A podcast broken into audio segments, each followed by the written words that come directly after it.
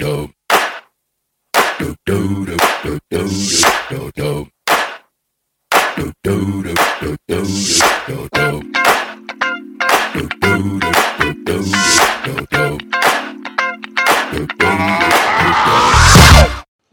naam is Yaldara. Hallo, mijn naam is Briant en wij zijn van Briant en Yaldara.com. We zijn relatie- en transformatiecoach en wij zijn de designers van My Miracle Mastermind. En vandaag willen we het met jullie hebben over het transformatiegebied familie. Want dat is namelijk één van de 7 transformatiegebieden die wij behandelen in My Miracle Mastermind. Ja, de andere gebieden zijn geld, familie, die hebben we vandaag. Ander gebied is relatie en liefde. Ander transformatiegebied is werk, dan transformatiegebied gezondheid, transformatiegebied zelfliefde en het transformatiegebied levensdoel. Nou ja, dus vandaag familie en dan hebben we het echt over family life, om het maar even zo te zeggen. Nou, vader, moeder, zusters, broers. Dus gezin van herkomst. Vrouw, kinderen. Gezin van herkomst en eventueel je huidige gezin. Man, kinderen. Ja, precies. Gezin van herkomst. Nou ja, vind je daar leuk? Vind je daar helemaal niet leuk? Word je daar bekrachtigd? Word je daar niet bekrachtigd? Woon je bij elkaar in de buurt en loop je de deur bij elkaar plat dagelijks of wekelijks?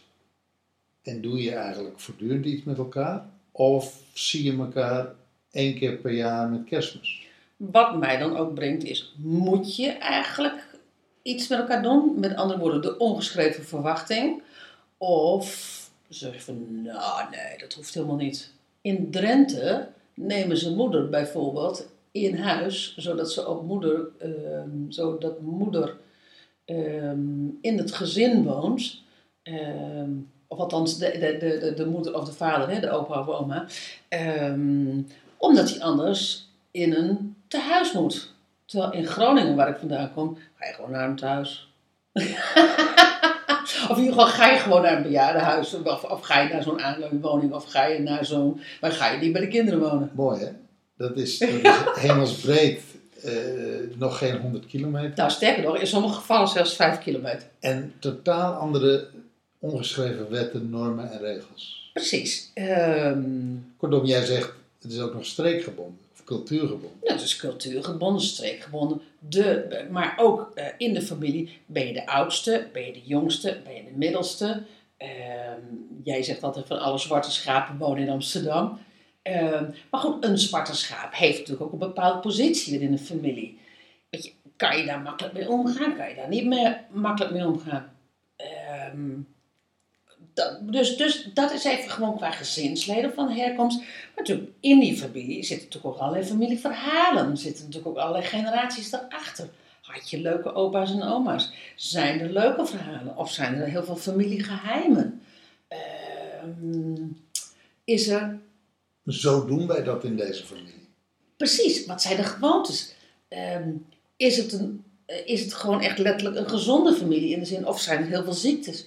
Is er iemand jong gestorven en bepaalt die misschien wel de sfeer in huis? Even een voorbeeldje. Toen ik op... Jij praat heel erg van vanuit onze achtergrond als familieopstellers.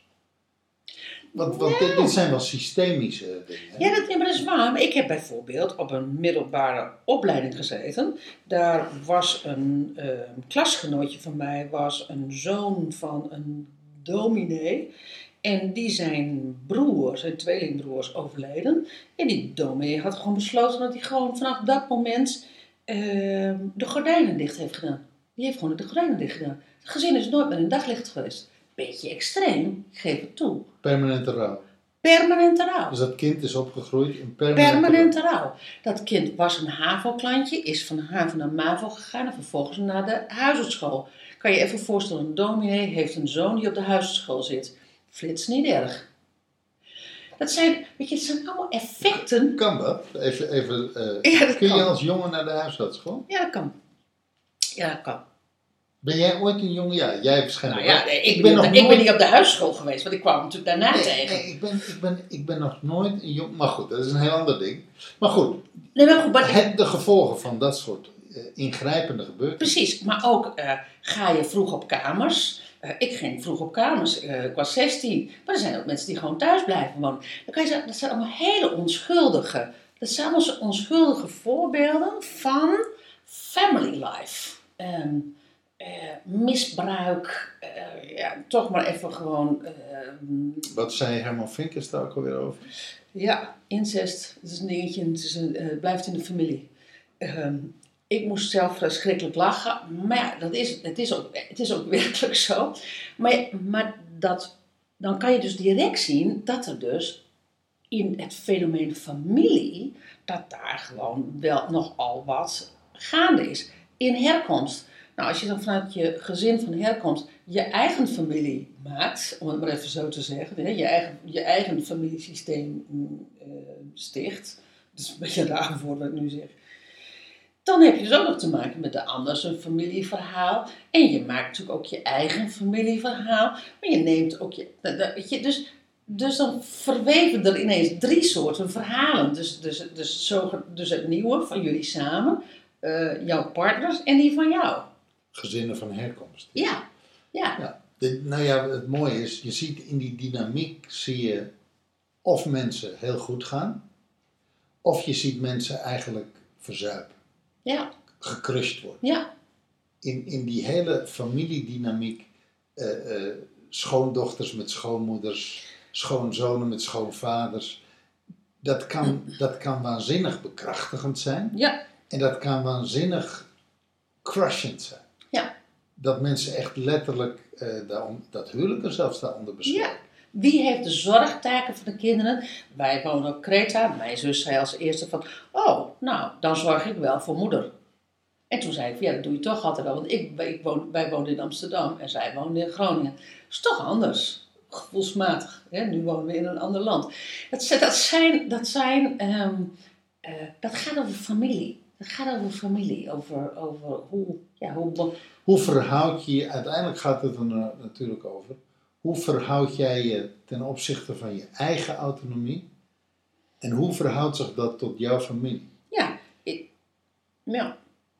Kom je vanuit jouw familiesysteem en jouw familieachtergrond en alles wat daar gebeurd is en alles wat daar trekt. Er kan ook een trek zijn naar achteren, zoals zij dat noemen.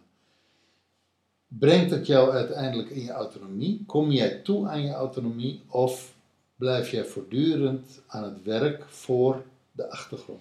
Ja. Sta jij ten dienste van je familie of leef jij ten dienste van je familie of leef jij ten dienste van jezelf? Je eigen gezin, je eigen familie.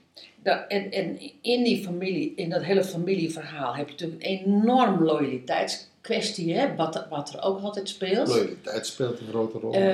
En heb je dus je eigen plek, ben je eigenlijk misschien als kind wel de moeder van je eigen moeder, of mag je gewoon je eigen kindplek pakken, om het maar even zo te zeggen.